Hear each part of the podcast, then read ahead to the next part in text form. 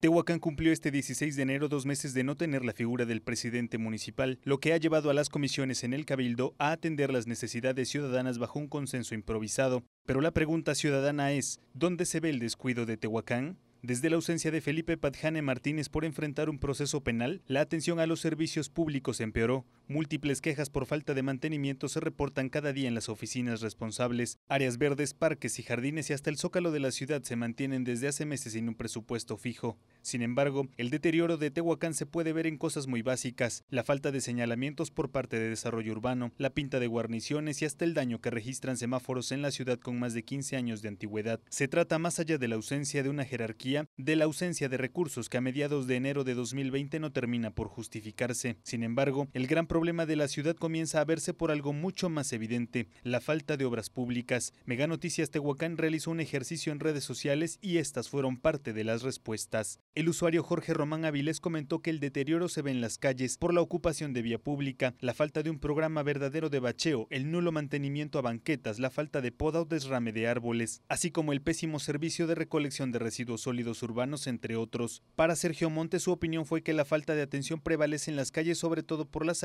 salidas y avenidas principales de desfogue vehicular, pues aunque no todo es competencia municipal, gran parte de la responsabilidad sí les atañe. En tanto, Ana Díaz dijo que el tema de la basura sigue siendo una asignatura pendiente, pues el número de contenedores no es el esperado y el servicio sigue a la espera también de una mejora. Para muchos las calles son el reflejo de lo que padece Tehuacán desde los escritorios y la incertidumbre se mantiene bajo el acecho de los funcionarios que aún comandan el barco. Lo cierto es que la percepción social coincide en una ciudad deteriorada, lejos de lo que se esperaba y muy cerca de la decadencia. Imágenes de Shanit Cerqueda para Mega Noticias, Hugo de la Cruz Sánchez.